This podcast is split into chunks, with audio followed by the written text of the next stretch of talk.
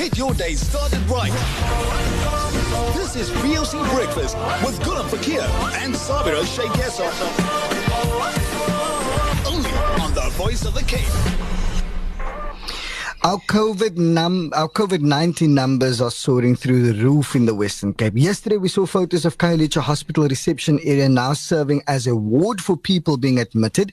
The Western Cape government says it's trying to add capacity to the system so it can cope, but it is still under extreme pressure. So, for our weekly Western Cape COVID nineteen update, we chat to none other than Dr. Keith Cloete, the head of the Western Cape Department of Health, a man that has uh, one of the hardest jobs in the province, especially now 20. 2020. Dr. Keith, thank you so much for your time this morning on Breakfast 91.3 FM. Since the last time we spoke, I suppose the one blessing this week is the ban on alcohol. Overall, how are things looking in the province this week?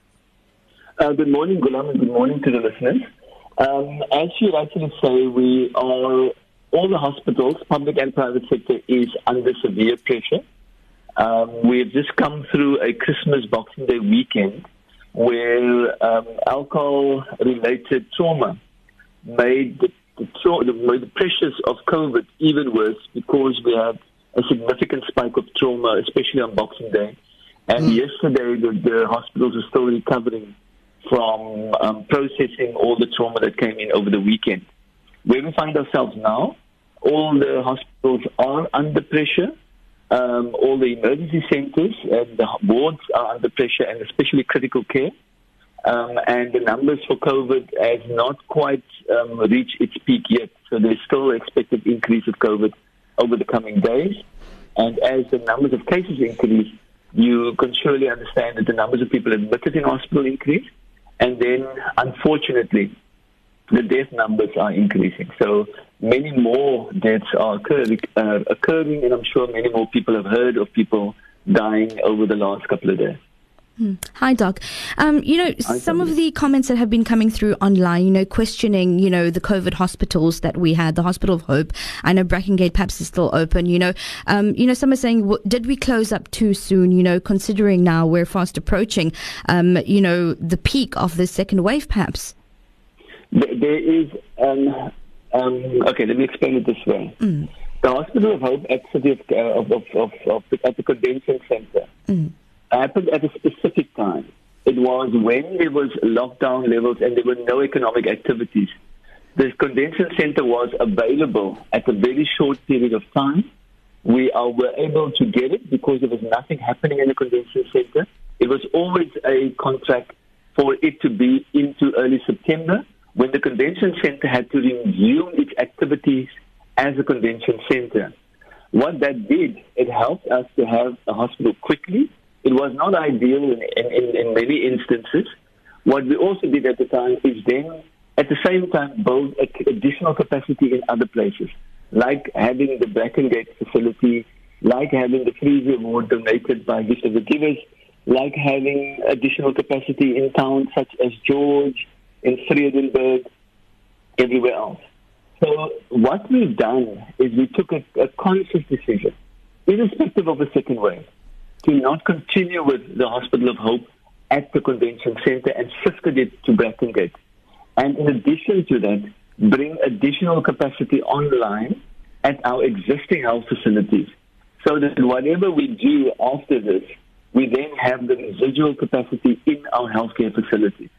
So I just want to make it absolutely clear. We have the additional capacity. It's not at the convention center. It is in other places across the healthcare facilities in the Western right. Cape.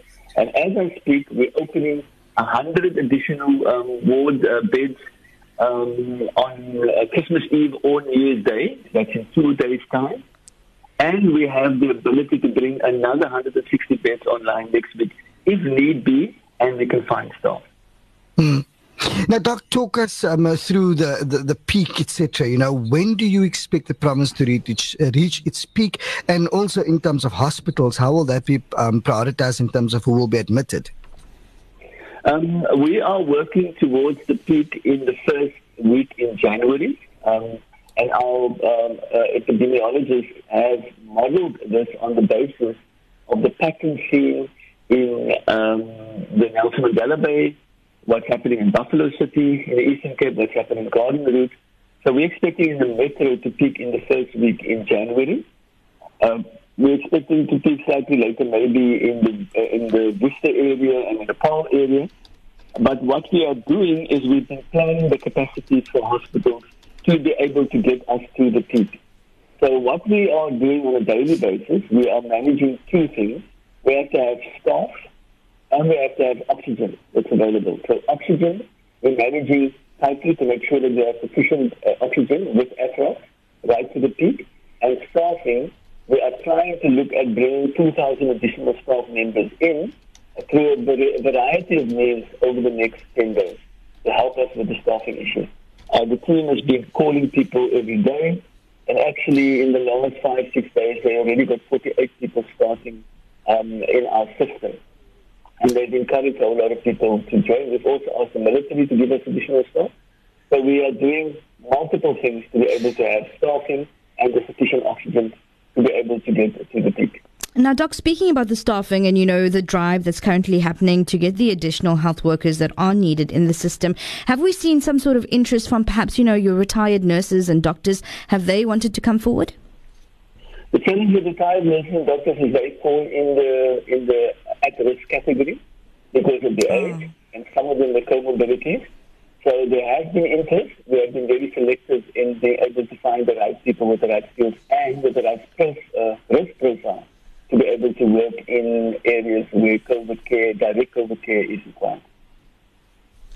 And then, of course, you know, on a side note, we know there have been loads of relatives, you know, who have not been able to see their loved ones before they pass on in hospital, which, you know, is completely devastating for a family. You know, is there protocol at hospitals now for relatives to say their last goodbyes? You know, we've seen it happen via video call, and we know that there are some hospitals that allow it and actually have phones for this purpose. Um, you know, has anything changed in this regard with regards to the protocols that are followed in terms of those last goodbyes?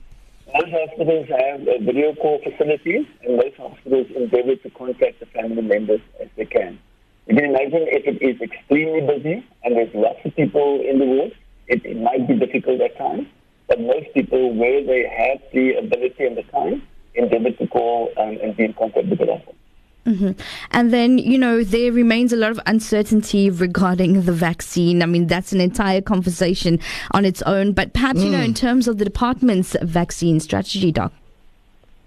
What we do is we have got a group of experts um, that advise us, and they are, are looking at all the potential candidate vaccines that's available globally. It has to be assessed. It has to be registered with SAHPRA, the uh, authority, the health products authority in the, in the, in the, in the country. So they will advise us, they will look at what is the SAHPRA um, um, approvals that are, are, required. And then the big thing is that we will, we've already um, um made um, you know, predictions of who should be prioritized, It's health workers and other essential workers, and those, and then the people most vulnerable, um, the elderly and people with comorbidities. Um, we have done some projections. We will put some budget aside. The big next step after the SAHPRA uh, uh, registration is to be able to source the vaccines and to get it as soon as possible early in the next year. Well, Dr. Keith Cloete, we'll leave it at that for this morning. And that was the head of Western Cape Health Department, Dr. Keith Cloete. Thank you so much for your time there, speaking to us with regards to just, um, you know, in terms of our weekly updates with regards to health here in the Western Cape. So